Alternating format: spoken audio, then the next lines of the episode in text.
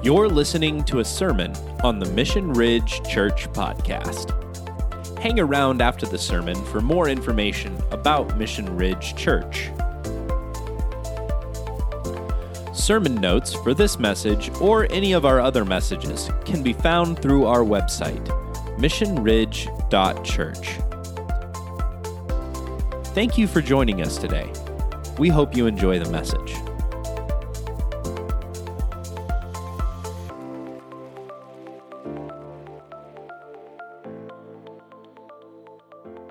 And we're done. No, I'm just kidding. Uh, my sacrificial generosity to you guys is it's going to be a short sermon. So, um, so yeah, I'm going to kick it off right with that. Uh, we are a church of sacrificial generosity. It's one of our core values. Uh, so, sacrificial generosity is God's church is meant to be a people of love and good works. We will be generous, we will serve, and we will love our neighbors. And so, uh, when we were talking through this, one of the things that came to mind is 15 years ago, I got to go to Malawi, Africa. And Malawi is called the warm heart of Africa. And uh, we got to go to this remote village and meet the chief of the um, village. That's what they're called.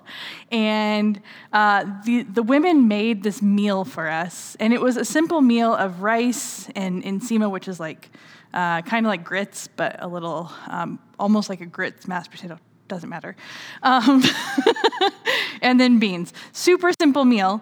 And we're sitting there and we're eating this meal. And then, like, about 15 minutes in, we realize that the women have disappeared, the ones that made the meal for us. And we're like, where did they go? And they're like, well, they were so concerned that there wouldn't be enough food that they, they left.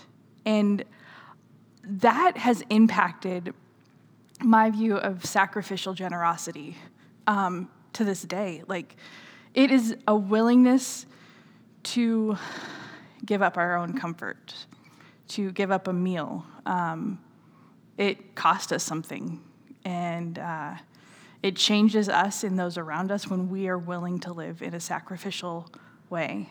Um, and so our parable today kind of shows us uh, like how not to live sacrificial. Uh, so uh, we're going to take a moment and look at Luke 14, 7. And before we get too far into it, um, Jesus was at the home of a leader of the Pharisees. So he's like at a meal, he's at kind of a banquet. Um, and so this is how it goes.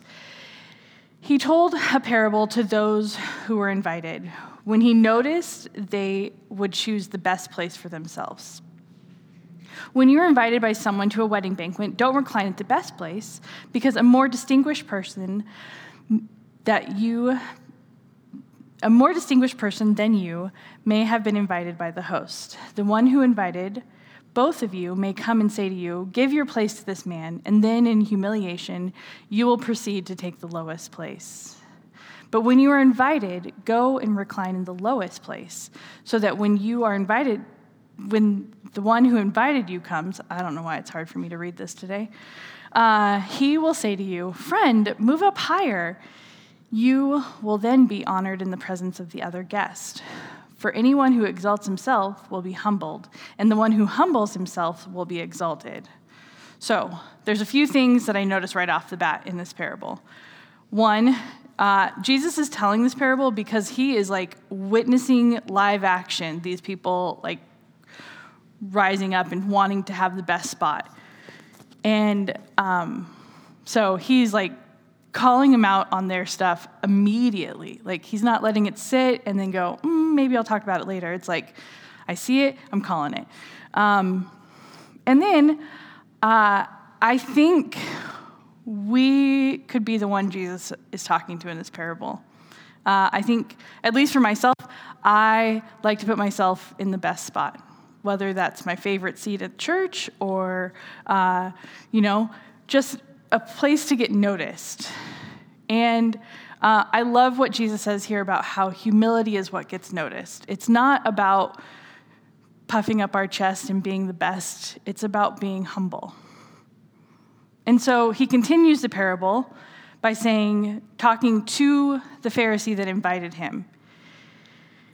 He also said to the one who invited him, When you give a lunch or a dinner, don't invite your friends, your brother, your relatives, or your rich neighbor, because they will invite you back and you would be repaid. On the contrary, when you host a banquet, invite those who are poor, maimed, or blind, lame or blind, and you will be blessed, because they cannot repay you. And for for you will be repaid at the resurrection of the righteous. Um, I don't know about you, but it is easy, and I enjoy having lunch with people that are in my circle. I love being able to be at home with my family and eat dinner with Shandea, or over in Seattle and having, you know, food with my family, family, like my. Um, but when was the last time that I interacted with somebody that couldn't pay me back? Can you think of the last time that you could? Um, and it made me think back to a long time ago again when my youth kids came up to me and said, Jen, we want to throw a Thanksgiving feast uh, for homeless people and the low income housing neighborhood right next door. And we want to do it on Thanksgiving. And I was like, all right, let's get a tall order. Most families have a, a thing that they do on Thanksgiving. And uh, I talked to the church leadership, and they're like, yeah, let's do it. All right, let's go. And we were able to get like the whole church behind serving 200 people. And it was such a, it like, it's this in action the inviting those who are poor, maimed, lamed, or blind. And I loved that my teenagers came up to me with that. They're like, we want to do this, we want to live this out. And I was just got to, you know, walk alongside them and do it. So uh, let's be a church that loves, serves, and blesses those who could never repay us. All right. We have been talking about remezes, and uh, as Rob pointed out, I found one. Um, and it's been really interesting digging through the Old Testament with the guys throughout this because it's not something that I think comes normal. Um, like, I grew up in the church, and this is the first time I've been like, oh, that points back to that. Oh, like when we were talking about the judges thing and cutting them into 12 pieces, I was like, holy cow, amazing. So, um, this remez comes out of the book of Esther, which is really funny because at the beginning of the series, Rob gave me crap for liking Esther a lot. And then I found this and I was like, it's true. so, uh, to set the story, a few weeks ago we talked about how Vashti was the queen. She did not want to do what King Xerxes says, and so she got banished. And then King Xerxes starts looking for a new wife and a new queen. So Esther becomes that queen. And the king has all these noblemen, and one of them is Haman. And Haman is an Agagite, Agagite. I don't even know why I needed to bring that up other than to prove that I can't say the word. But essentially, Was from a tribe that hated the Jews. They, he, he wanted to exterminate and annihilate the Jews. And so he had asked the king to terminate all of them. And it was going to happen on a certain day. And the king went along with it because he's not a very smart guy. Um, and so, but in the midst of all of that, Mordecai, who was a very um, prominent Jew in the Jewish community, uh, saves the king from an assassination attempt.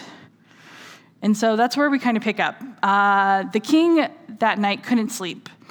So he ordered the book of Chronicles, the records of his reign, to be brought and read to him, which this is kind of a baller move. I can't sleep, so come and read about me to me. Like, okay. Maybe that'll help me sleep. Uh, and it was found recorded that Mordecai had exposed Big, Bigthana and Teresh to the king's officers who guarded the door, who had conspired to assassinate King Xerxes. What honor and recognition has Mordecai received for this? The king asked. Nothing has been done for him, his attendant answered. The king said, Who is in the court? Now Haman had just entered the outer court of the palace to speak to the king about impaling Mordecai on the pole he had set up for him. The king answered, Haman is standing in the court. and he bring, bring him in, the king orders. When Haman enters, the king asks, What should be done for the man the king delights to honor? Now Haman thought to himself, Who is there that the king would rather honor than me? Bold statement. Uh, and I'm pretty sure he had this in his back pocket because he came up with it fast. So he answered, For the man the king delights to honor, have them bring a royal robe the king has worn, and a horse the king has ridden, one with the royal crest placed on his head. Then let the robe and horse be entrusted to one of the king's most noble princes. Then let the robe the man the king delights to honor and lead him on the horse through the city streets, proclaiming before him, This is what is done for the man the king delights to honor. That's a very uh, prideful, excited, like, whew. Haman thinks pretty highly of himself. Go at once, the king commanded Haman. Get the robe and the horse and do what you have suggested for Mordecai the Jew, who sits at the king's gate. Do not neglect anything you have recommended. Hmm, so, back to that verse where Jesus says, Those who exalt themselves will be humbled. Whew. Haman got, got humbled, maybe even humiliated. So Haman got the robe and the horse. He robed Mordecai and led him on a horseback through the city, proclaiming before him, What is done is what this is what's done for the man the king delights in. Okay, so Haman's pretty proud. Mordecai saves the king. And imagine if you were sitting at this banquet and Jesus is telling about how we need to be humble, we need to take the humble seat if this comes back at you as like, oh, Haman wasn't humble. Haman, like, I don't want to be prideful. I don't want to be arrogant like Haman. Because Haman's one purpose in life was to annihilate the Jews. And Jesus is comparing you to the man that wanted to do that. Yikes. Uh, that, uh, that would like hit you with a two by four in the face. Like that would be so painful. Uh, this should have taken them, shaken them out of their high and mighty feelings they were having about themselves. And I think that is the exact reason why we want to live sacrificially. We want to be generous with our time and our resources. We want to be people that humbly love those around us. So it makes me wonder is my own humility affecting my generosity. Because uh, I believe the same people that were climbing for the seat of honor are also the ones who are only inviting the people that benefit them. Like Jesus said, for everyone who exalts himself will be humbled, and the one who humbles himself will be exalted. And I think so often our pride is what causes us to be humbled or humiliated. And Haman got that first, like, front center because at the end, uh, Haman gets impaled by that pole that he set up in his yard for Mordecai. Uh, which this brings us to our implications. Um, and the first one is in this kingdom, you are called to humility. Uh, I think there's lots of times in my life where I think I'm humble and then I get proven wrong, or I get to uh, experience humility in a way that I did not expect. And uh, in what situation or with whom do you struggle to be humble? So, uh, the next one, which this is where the story is going to come in because, uh, yeah, pride can be destructive. Pride can be destructive, like on this big, like Haman wants to exterminate the whole Jewish population. But pride can look like um, my counseling appointment a few weeks ago when I was talking with my therapist, and I have to have thumb surgery in 10 days. And she's like, Jen, you're going to have to let people help you. And I was like, nope, I'm good. I don't need that. Well, that was really convicting this week when God's like, that's a form of pride. Like, you not letting the body come and support you and care for you is just as prideful. that sucks. a lot. so, can you identify areas in your life where you try to take the best seat and you have pride? Okay, then you are called, in this kingdom, you are called to identify and engage those who are alone, lonely, and, or hurting. Uh, when I first moved to Missoula, I um, spent a lot of time trying to find a church that would work for me and fit. And um, I found one, and I loved the preaching, I loved the teaching. Um, I loved how they had a heart for missions within the city. Um, and I kept trying to like engage. Like I went quite a few times, and I'd sit in the same seat because I'm a creature of habit. And uh, I would sit there, and I'd sit behind these three ladies. And every time I'm like, I should be friends with these women. Like they they look like me, they talk like me. Like we should connect. And week after week, it just they didn't connect, and they didn't connect. And finally, I was like, all right, I'm going to take matters into my own hands. I'm a big girl. I can reach out. Like, and I reached out and I kind of got rebuffed. Like they were so busy in their circle that they didn't really want to connect with me. Um, and I kept trying, and it was like a good four or five months of me like really trying to plug into community. And it finally, I was like, all right, I just don't know that this is where I'm supposed to be then. Like, um, and I think that's not what we're about here. I like we are a church that loves people that come in from the outside. We are the ones that are going to notice the lonely and hurting. And so, I guess throughout this week, what is in a way that you can improve seeing those who don't benefit you, seeing those that are hurting and lonely, and how can you engage with them? And our last implication is in this kingdom, some of the benefits are only reaped in heaven. Um, so when we're being generous, do you ha- when being generous, do you have a tendency to think how this will benefit you? Jesus really pulls this apart and says, This is what you should do. Like, you should live sacrificially, you should live humbly.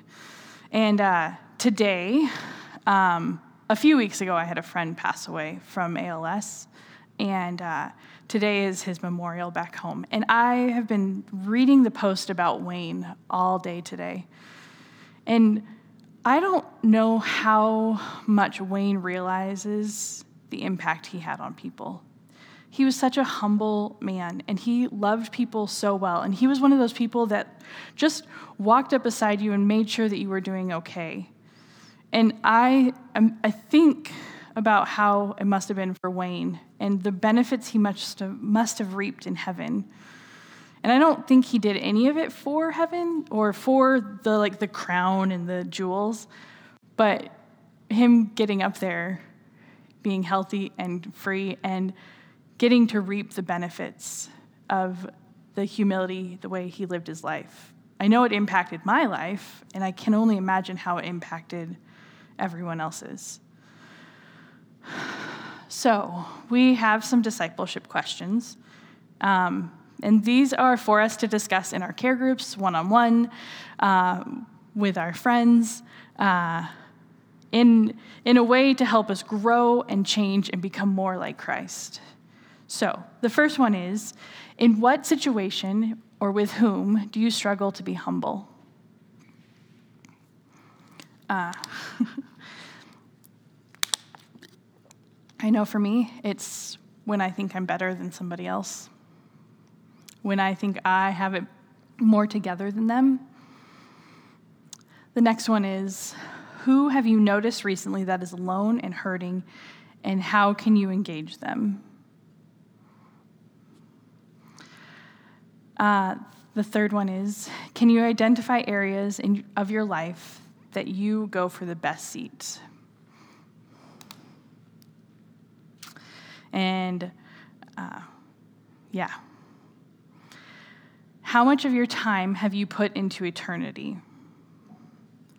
Uh, I, I, I'm excited to talk about this one in care group because I feel like so often it's easy to get stuck in the day to day repetition and not think about what eternity looks like or how I'm impacting eternity today. When being generous, do you have a tendency to think, how will this benefit me? Uh,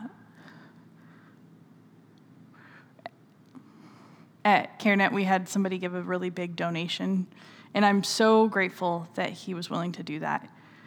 Uh, and I was thinking, man, that is sacrificial generosity. That is like, but then he pointed out he was doing it for a tax write off. And I'm like, I am grateful that we were the nonprofit that he thought of. Don't get me wrong, but it changes when there's a motive behind it. So, when being generous, you have a tendency to think how this will benefit you? And that's going to lead us into our time of communion. Um, and part of the beauty of communion is that we get to partake in the reminder of sacrificial generosity every week. Jesus was the perfect example of generosity, and he wants to have relationship with you. And he came to earth to show that, which is so beautiful. So, while Scott is passing this out, why don't we take a moment and um, consider that? Thanks for listening to the Mission Ridge Church podcast. Be sure to subscribe and share if you enjoyed this message. Mission Ridge is a church focused on relational discipleship and located in Missoula, Montana. If you are in the Missoula area, we would love to have you come and join us for worship. Service times, location, and all kinds of other fun stuff can be found on our website, missionridge.church. You can connect with Mission Ridge Church through Facebook or Instagram, so give us a like or follow. If you would like to partner with us financially, you can give securely online at missionridge.church/give. We'll catch you on the flip side. Thanks for tuning in.